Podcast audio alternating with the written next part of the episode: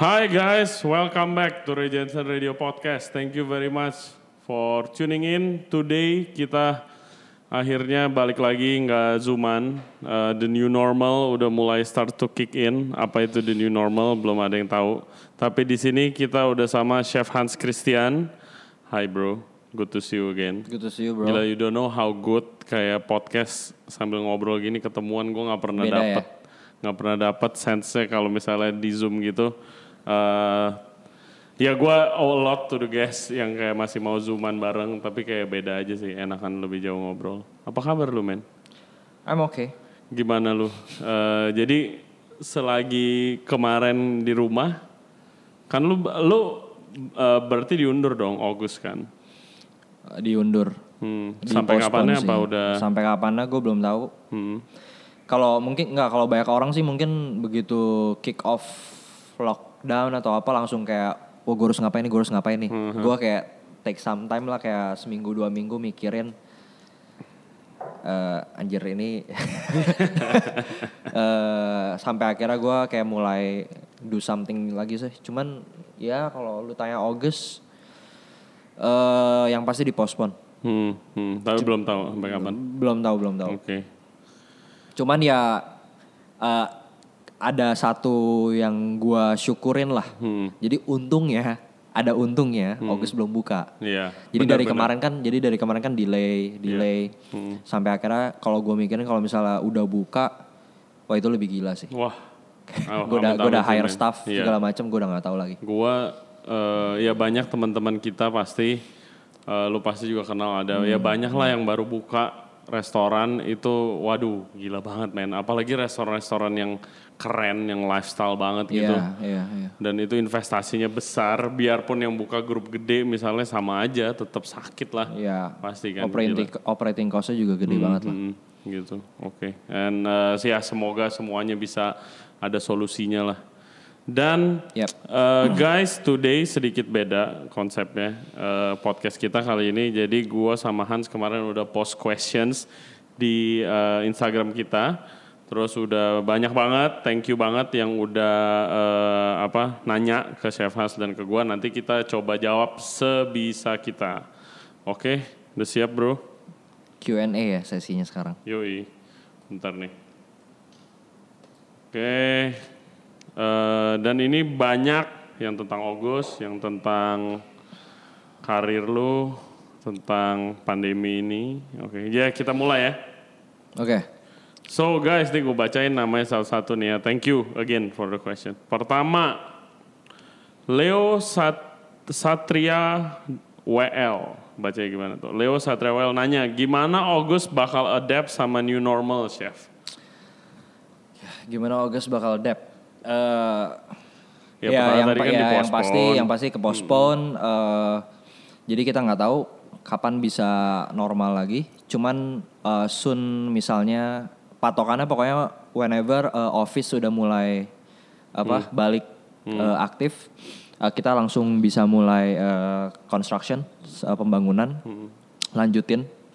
Eh, dan meanwhile itu ya kita akan balik eh, sambil private Oh, private dining eh, lagi. dining yang di Verde. Oke. Which is ya kayaknya sambil nunggu orang udah ke bakal ke restoran, kayaknya private dining Hmm. Iya, uh, tetap- uh, tetap better, uh, apa ya setting yang lumayan pas lah. Hmm, hmm. Terus juga kayak be- kemarin actually lagi pada ada banyak yang ngajakin gue meeting zoom gitu sama sama yang pemerintah yang peraturan-peraturannya. Dinas kesehatan. Iya, lu ikut itu? Iya, iya. Lu ikut? Ikut 80 orang. Eh, itu gimana sih? Gue gua nggak ikut, gue lagi masak kemarin. Eh, ya basically eh kayak Kevin, thank you buat Kevindra. Hmm. Eh, jadi dia eh, kita bikin meeting di Zoom, eh, partisipannya 80 itu antara ada beberapa orang dari dinas kesehatan sama dinas pariwisata, sama eh, pelaku bisnis F&B di Jakarta. Jadi intinya kita diskusi buat membahas kan udah mau PSBB udah mau dicabut, Iya. Eh, udah mau dicabut, jadi lagi eh, menyusun protokol eh, hygiene Iya. salah satunya Hmm.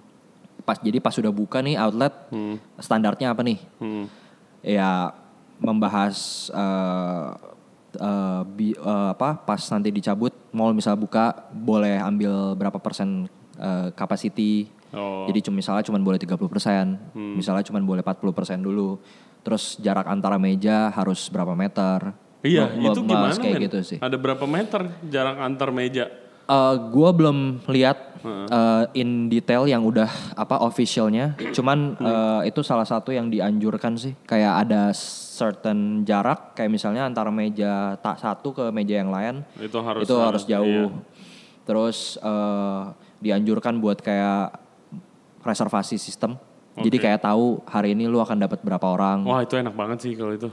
ya, ya mungkin eh, good thing nanti kalau udah terbiasa orang jadi kayak iya, jadi terbiasa jadi reservasi reserve. itu ya. Itu dia yang eh ya gu- sama kayak lu lah pasti kalau di luar kan waktu itu biasa sistem reservasi kan. Jadi udah Hmm. Iya. lebih lebih kebaca ngeprepnya Iya, gitu iya, kan. iya. Oke, oke. Kalau hygiene mah I think kalau restoran-restoran yang bener pun udah ngelakuin anyway gitu kan. Dan August juga. Hmm. Oke, oke. Pertanyaan kedua dari chef underscore Hendrik Wijaya. Nah ini rada dalam nih bro. Underpaid cooks in big restaurants around the world. What do you think about that? Nah, oke kalau gua ini bener banget. Eh, gua sendiri pernah kerja udah bukan underpaid lagi, gua nggak dibayar gitu kan. Kalau misalnya dalam karir gua, gua totalin mungkin three, three and a half, hampir four years gua, gua kerja nggak dibayar. Tapi waktu itu gua kerja di bu- restoran besar yang bukan besar size tapi besar namanya dan chefnya yang besar namanya dan gue mau belajar dan gue don't mind kayak gitu kan kalau menurut lu gimana Em, ya menurut gua nggak ada masalah sih. Nah. Kan selalu kita selalu punya choice kan. hmm. Misalnya lu tahu gajinya segini Kontrak, iya. atau nggak dibayar, Hmm. tapi lu tetap kayak choose buat kerja di sana ya berarti kan ada eh, Betul. nilai yang lu mau dapet. hmm, betul Eh, betul Jadi ya menurut gue sih jarang sih case di mana kayak lu udah tetap choose buat kerja di satu tempat terus kayak ah shit nih gue underpaid underpaid ya kan lu punya choice buat Iya, kerja di mana Iya, gitu. iya, benar-benar benar. itu benar-benar ya lu lu eh, sebagai staff semua punya choice begitu lihat kontraknya, Hmm. makanya kontraknya itu dibaca yang benar waktu interview saran gua. Tapi mungkin eh, sorry gue nambahin, Hmm. mungkin lebih ke kenapa sih bisa begitu kali ya Hmm. daripada kayak misalnya menurut lu gimana? Hmm. Ya kalau misalnya kenapa bisa begitu ya karena eh, mungkin eh, di kalau di beberapa restoran atau nggak cuma fine dining itu kan marginnya kecil banget. Hmm. Jadi eh, justifikasi dari gua adalah kalau misalnya lu cooks ya emang kayak UMR. Iya. Tapi once lu kayak step up masuk kayak misalnya ke sous chef level Hmm. atau head chef itu biasa dia akan gapnya lumayan tuh. Iya, gapnya lumayan lah. Iya. Gap antara perjabatan biasanya ada ada ada gap salary yang cukup signifikan gitu kan. Hmm. Tapi tanggung jawab juga eh, naik jauh sih. Hmm. Dan lagi kalau misalnya underpaid, eh yes dari awal baca kontrak pertama, kedua juga kalau misalnya apa? Tadi gue mau ngomong apa, gue lupa lagi. Jadi kalau kalau lu misalnya ada nih, lu kerja di satu restoran, terus habis itu restorannya rame, ya pasti lu punya alasan yang jelas untuk ngomong ke bos lu lah. Kalau misalnya lu underpaid akhirnya gitu ya tentang komunikasi aja Iya. kalau menurut gua gitu. Dan juga karena menurut gua itu kalau lu gaji operasional which is itu gaji karyawan besar, lu harus jual juga produk lu dengan lebih mahal dong. Ya. Ya kan dan itu belum tentu cocok ke target ke target market. Oke. Uh, hope that answers your question, Chef Hendrik Wijaya. Next, Epic Willy, your ideal dining scenarios, how many, how many courses and what kind of concept? Dining dulu nih, dining. I- I- ideal Dining dining scenarios. dining scenario. Gue sih udah ada sih restoran kalau misalnya gue makan. Gue paling suka restoran kalau lu itu modelnya kayak bistro sih gue. Oke. I enjoy dinner di bistro, tempatnya ada remang-remang, ada orang main music, tapi bukan music live band, music apa violin atau kalau di Paris itu akordeon, terus lu makan simple aja, appetizernya salad, habis itu some apa beef or chicken as a main course, dessertnya lemon tart, udah sih kalau Yeah. gua. Kalau gua itu doang. Gua Tapi gua- itu berarti mau saya pribadi ke lu ya. Lu Pribadi, lebih lu pribadi. prefer your eh, ideal dining scenarios. Oh, oke, oke, oke. Mau uh, how many courses kalau mau fine dining terserah Iya. lu sebutin makanan lu waktu di restorannya apa Alinea kali. Nah, nggak, kalau gue sih tergantung eh, tergantung occasion sih. Hmm. Kalau gue lagi liburan, gue pengennya yang lebih ke experience. Mhm. Tapi kalau di urban setting di city, gue lagi emang lagi Jakarta, itu lebih yang kayak tempat hangout sih, yang kayak share eh, shareable food sama kayak bunch of friends, eh, lebih rustic gitu-gitu. Wine, Hmm. yoi. Iya, kayak lu did you enjoy uh, eating selalu fine dining gitu? Gitu kan? Enggak. Gua gua gua gua pernah gua gua beberapa kali pernah kayak kayak waktu gua ke Bangkok atau ke Singapura khusus buat Nyobain culinary ya, trip. culinary itu ya. gua itu eh, waktu dulu gua masih di Fairmont. eh gue list kan. Itu kayak gua mungkin kayak cuman 2 3 malam di sana. Eh, tiga malam lah gue fit in kayak mungkin 5 sampai 6 restoran tasting menu. Hmm. Oh man. Huh. awalnya kayak seru dong pas Iya. lu planning oh gue bakal makan di sini gue bakal makan di sini cuman setelah anjir lunch dinner set Iya. menu wah itu exo- lumayan exhausting sih Hmm. Iya, lu lu makan di mana, Bo? Di Bo gitu di. jadi dulu waktu gue ke Bangkok gue makan di eh, Gagan Heeh. terus Ga Di terus Ga. Suring Heeh. terus eh, Isaya Siamese Club Hmm, misalnya. Do sama waktu kayak di Singapura juga gue kayak mustinya sih gue sekarang tahu gue mungkin bakal kayak mix and match gitu loh Heeh. kayak antara casual sama tasting menu. Cuman mungkin saat itu karena gue lagi ngerjain fine dining, jadi gue lebih pengen kayak ya udah gue belajarin semuanya. Gua waktu itu gua ada tuh plan trip sama temen chef gua. Dia dari US, kita ke Aussie bareng buat makan Hmm. eh, Noma Australia kan. Terus habis itu kayak kita harus makan eh, semua fine dining yang keren-keren di, Ya. di Sydney gitu kan. Ya gue makan situ, eh, kita lunch di Noma. Terus malam kita makan ke Silver Eye, waktu itu alumni Noma juga. Terus habis itu besokannya kita lunch di eh, Automata. Oh, ah, Iya. oke. Begitu kita yang waktu Silver Eye itu kita kita Noma of course seru kan. Hmm. Kita belajar banyak apa segala macam. Terus ke Silver Eye wah masih interesting makanannya masih wah take notes, take pictures. Iya, iya. Waktu ke Automata itu kita udah kayak karena dia juga dia setengah setengah US, setengah Jepang. Ah. Terus dia bilang dia tuh dia baru bilang sama gua, "Bro, gua nggak pernah seti baru kemarin gua udah berapa tahun satu hari gua nggak makan nasi." Dia bilang gitu. Hmm. Gila, gue juga kangen nasi. Jadi abis dari Automata kita ke Chinese Takeout bro beli nasi goreng. yang gua yang gua ngeh sih ya. Hmm. aw- eh, restoran pertama, kedua gitu, lu masih kayak hmm, lu lu kayak Iya. dissect, lu coba oh ini apa nih, oh ini menarik nih, lu ini, lu foto.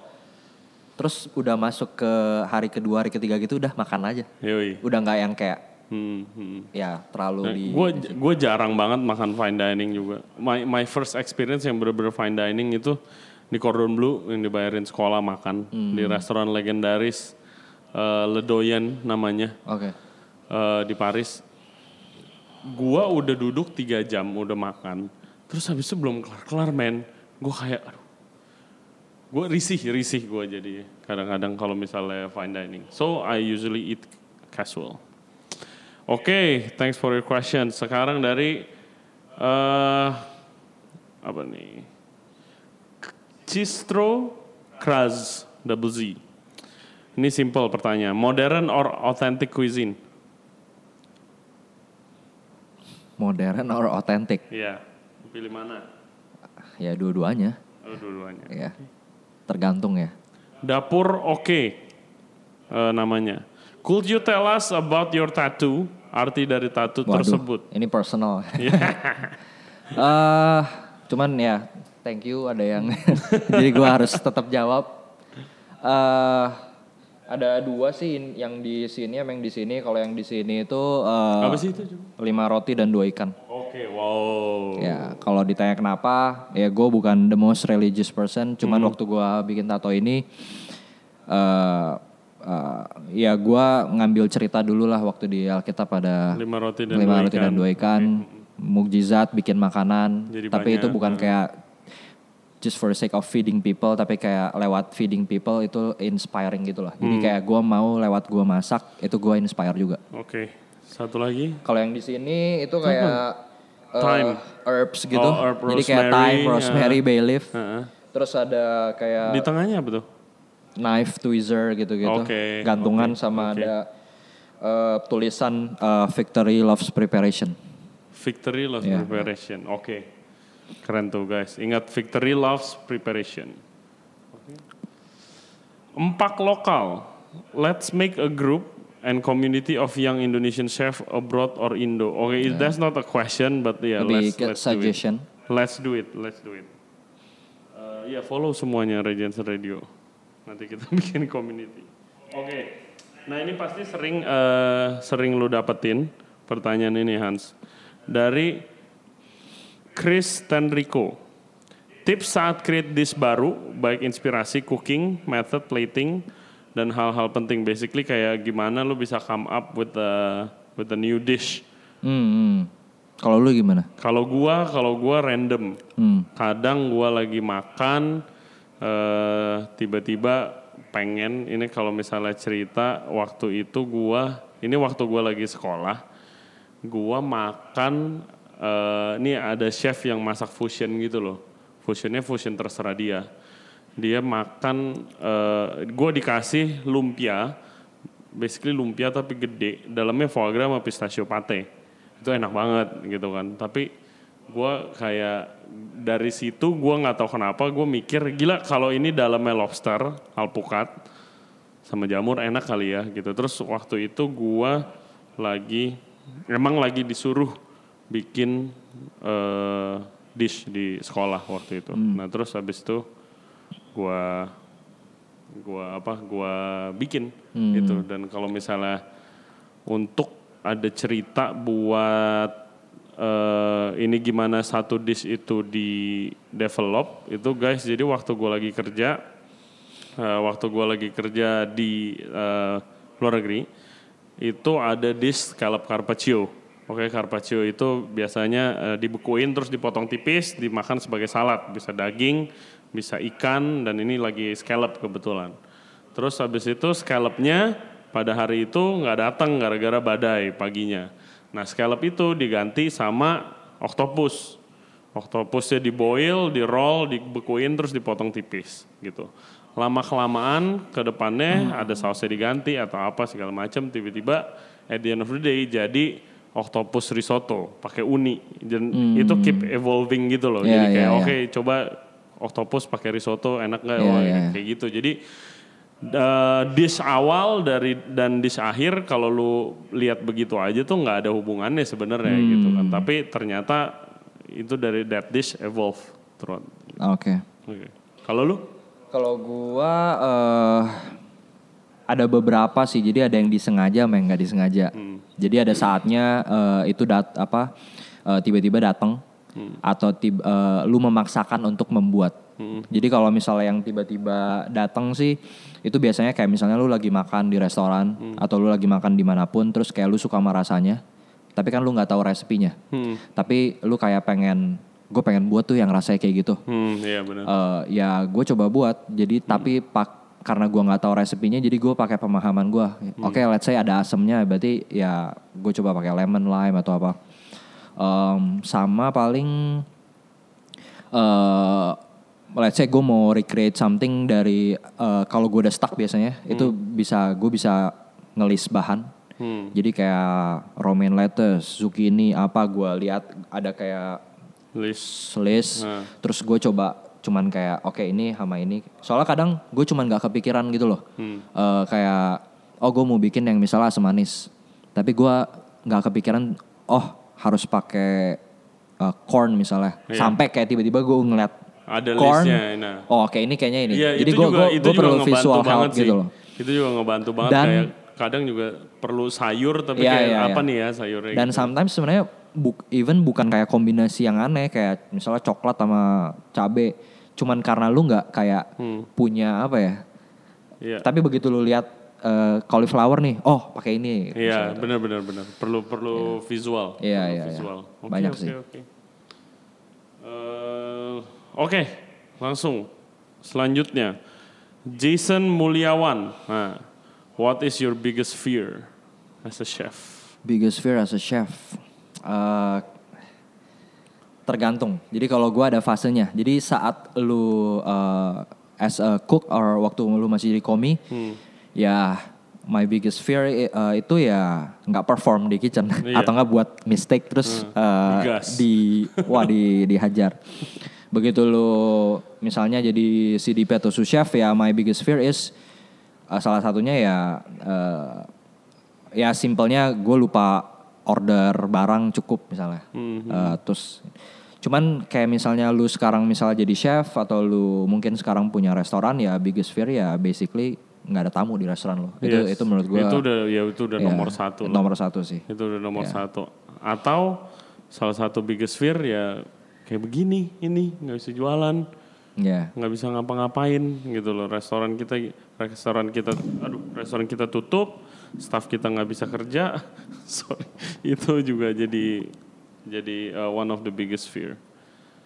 Oke, lanjut lagi men. Ya, ini ada pertanyaan yang dari handphone gua tapi mungkin jawabannya ada panjang nih. Hmm.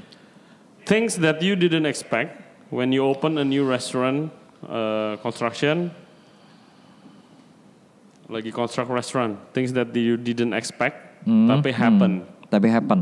Shitty things mungkin ya. Ya corona.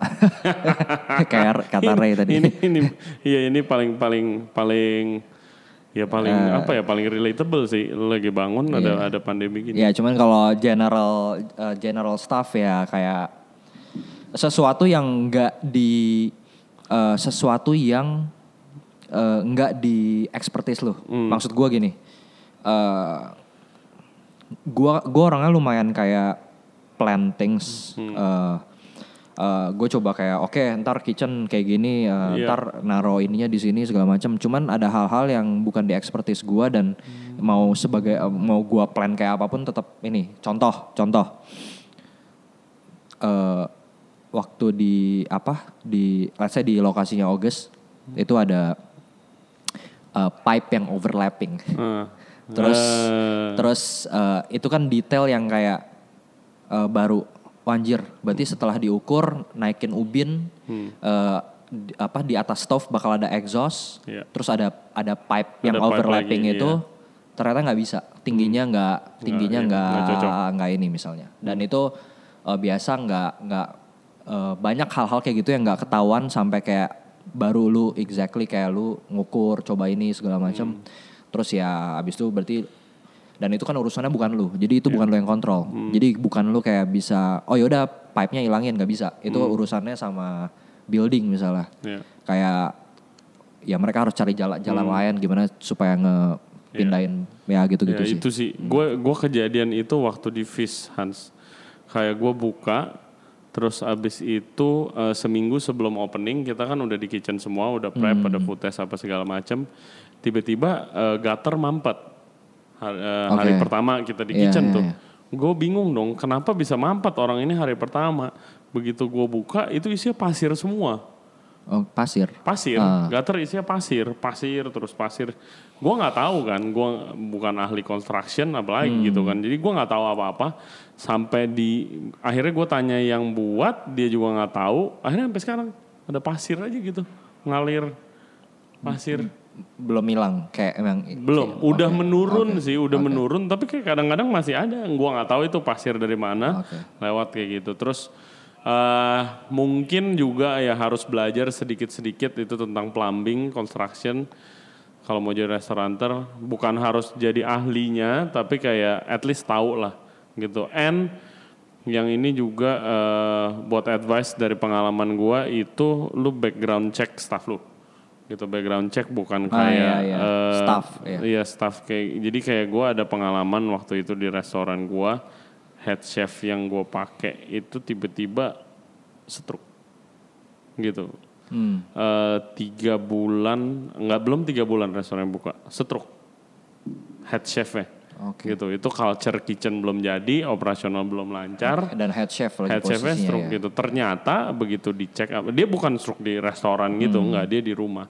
Terus habis itu ternyata dia emang udah udah penyakit darah tinggi, emang udah Oke, gejala stroke oke, tuh udah lama. Dia nggak bilang, kita nggak tahu, tapi dia nggak minum obat biasa bandel Hmm. gitu. Yang kayak dia udah rada tua, bandel suruh minum obat suruh ke dokter ya nggak mau gitu kan. Akhirnya ya itu pengalaman gue yang nggak bakal gue lewatin lagi sih eh, untuk next restoran gue sih sekarang. Gitu karena khususnya untuk leadership position ya Iya karena itu bakal merubah banget keadaan ya. Ya, dan juga yang udah pasti cek juga background background eh, staff lu di kerjaan sebelumnya kalau bisa kan. Taunya kriminal gitu. Oke. eh, nah sekarang kalau ideal konsep restaurant, restaurant konsep. Jangan bilang August, boring. Kalau bilang August, yang lain kita tahu August bakal awesome bro. Thank you. Ideal, ideal, ideal konsep. Eh ideal konsep Kayak lu eh, kalau misalnya dikasih money nih ada investor nih Hans bikin restoran terserah lu. Terserah lu. terserah gua. Heeh. eh, itu bahaya. Hmm. tapi tapi eh, setelah kayak melewati kayak planning eh, August ini Hmm. eh, ideal ideal itu sebenarnya tergantung apa ya eh, cara lu ngelihat set- eh, tempat sama market lah. Hmm. Jadi em, menurut gua tetap eh, harus cocok-cocokan. Oke. Gua nggak bisa kayak selfish kayak misalnya wah Hans kayak ideal idealis banget, kayak fine dining banget. Terus whenever Kan ini gua terserah lu investornya Kenapa? bilangnya. Investornya bilangnya terserah lu. Di mana? Pilih tempat di Indonesia Hans. Mau terserah di Bali, kan mau di berarti Jakarta. ngomongin unlimited resource kan. Iya, iya. Tapi nah menurut gua lu sekalipun lu punya unlimited resource ibaratnya kayak kasarnya ya udah rugi juga nggak apa-apa. Heeh. Tapi eh gua kan let's say bikin restoran kalau nggak ada tamunya gua nggak happy juga. Iya betul. Iya, jadi lu harus nyocokin ke daerah. Iya, jadi Ya let's kan? say di di Jakarta ya gua gua nggak akan mau mau gue punya unlimited resource pun gua nggak akan bikin restoran iya. fine dining, tasting menu only, 16 course, 60 seat. Udah nggak mung- udah nggak mungkin. Hmm, hmm, Ke- karena ya kalau gue di Amerika atau di Europe beda ya. hmm, hmm. Eh, Ya udah kalau di kalau misalnya jangan di Jakarta deh, lo Jakarta ada August. Misalnya lu punya restoran di Bali, lu mau bikin restoran apa? Misalnya, Gue mau bikin restoran eh, di Bali. Oke, di Bali berarti ada ada market lah ya, Iya. Ada ada, turis turis, segala ya kan? macam. Ya, ya gue masih pengen bikin eh, tasting menu sih. hmm, tasting menu, konsep yang pakai local local restaurant, eh local ingredient sorry. eh mungkin nggak se ekstrim kayak 100% kayak local for. Gue masih mencari ini sih Iya, eh, balance-nya. bikini tuh, lu, udah makan juga dong pasti kan, bikini. Bikinnya udah. Iya, menurut gue itu kayak ya dia dia banyak pakai ingredients lokal tapi ada yang import juga kan. Terus Iya, iya, I think it's an excellent concept sih menurut Iya, gue. Ya kan. Sayangnya ya sayangnya ya kemarin juga Chef Jetro kita lagi podcast uh, semoga things get better soon for you chef. Uh, tapi kayak gue makan baramundi pakai apa uh, bermunier yang dia eh bermunier apa namanya? Monte Ober gitu sausnya itu enak banget sih. Hmm. Iya, iya. Pakai seaweed lokal Bali gitu kayak Iya, iya.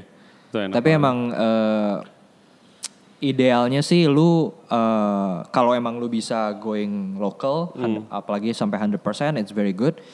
Tapi mau banyak atau dikit sih eh, menurut gua sangat bagus kalau misalnya lu bisa incorporate local staff Hmm. sih. Jadi maksudnya lu bisa membantu eh, komunitas Iya, juga lah. Setuju. Hmm. Gua gua pengen gue pengen banget nanti kalau dapat opportunity ada eh, investor atau teman-teman yang mau joinan atau ketemu tempat bagus, gue pengen banget buka live seafood sih gue men. Live Kalau- seafood. Iya, gue lagi pengen banget buka live seafood. Tapi gue nggak mau jadi seafood bakar gitu loh. Kayak tempatnya kecil, mungkin kayak po, Hmm. kayak po. Lebih gede dikit aja boleh, tapi kayak Oke. kayak po with perfect. Iya. Uh, live seafood only. Terus habis itu uh, either Chinese seafood, lu lu masuk lu mak- lu pilih mau digoreng apa ditimbang putih gitu. Tapi seafoodnya seafood lokal aja dan kayak dari uh, guys dari podcast podcast kita sebelumnya juga kayak seafood lokal nih sebenarnya amazing ya kan. Either that or yang belum ada live seafood tapi western. Oke, iya. Belum ada kan di Iya, sini iya, kan. Jadi jarang. lu, lu Biasa kan, pilih ya. iya. Lu pilih misalnya baramundi, lu either lu ditanya mau saus tiram atau mau saus padang, lu mau apa? Ini lu mau masak butter, Iya, Lemon- lemon butter lemon atau- butter, iya. ya kan lu mau white wine atau mau lu mau di boil aja gitu kayak ya kayak gitu menurut gua. Hmm. What do you think? Ya menurut gue sih itu kalau gue bisa juga gue pengen sih. Bilang bos lu ayo kita buka Ans. Nanti Oh tapi gue sempat kepikiran sih kayak misalnya ya, first project gue kayak sustain dan eh, jalan terus kan pasti nggak mungkin stop di situ. Yes. Gue pasti pengen bikin konsep lain kan. Mm-mm. gue pengen at least gue pengen bikin eh, ada dua yang gue pengen banget. Apa? Pertama gue pengen bikin kayak eh, American Smokehouse Mm-mm. yang kayak di Texas. Mm. Jadi yang kayak dari 5 meter bener-bener kayak smoker. Mm. eh, apa eh, brisket eh, terus kayak gue suka gue su- suka banget soal kayak New eh, apa New Orleans gumbo barbecue gitu gitu sama gue tapi ini benar-benar project idealis. Iya. jadi kayak gue nggak mengharapkan eh, bis, seba- ini sebagai bisnis unit. Jadi i- ini anggapannya kayak mungkin ya amin 10 tahun lagi Amin. saya udah gue Iya. udah banyak nih yang kayak sustain gue terus gue bisa bikin ini gue pengen bikin kayak ini kayak Momofukuko dulu Oh. cuman kecil. kayak counter eh percis kayak omakase gitu kayak cuman 8 10 orang Hmm.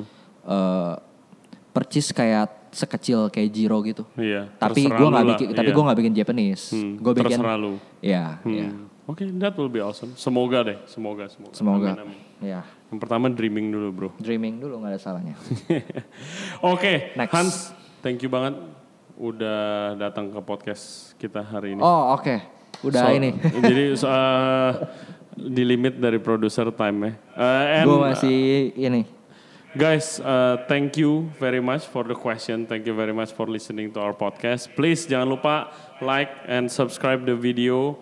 Uh, nama channel kita Ray Jensen Radio Podcast. Kita ada di YouTube, Spotify, Apple Podcast, dan Google Podcast. Follow juga Instagramnya Hans. Follow August. Uh, dan juga jangan lupa stay safe and stay healthy everybody. Oke, thank you care, very guys. much. We'll see you later. Bye bye.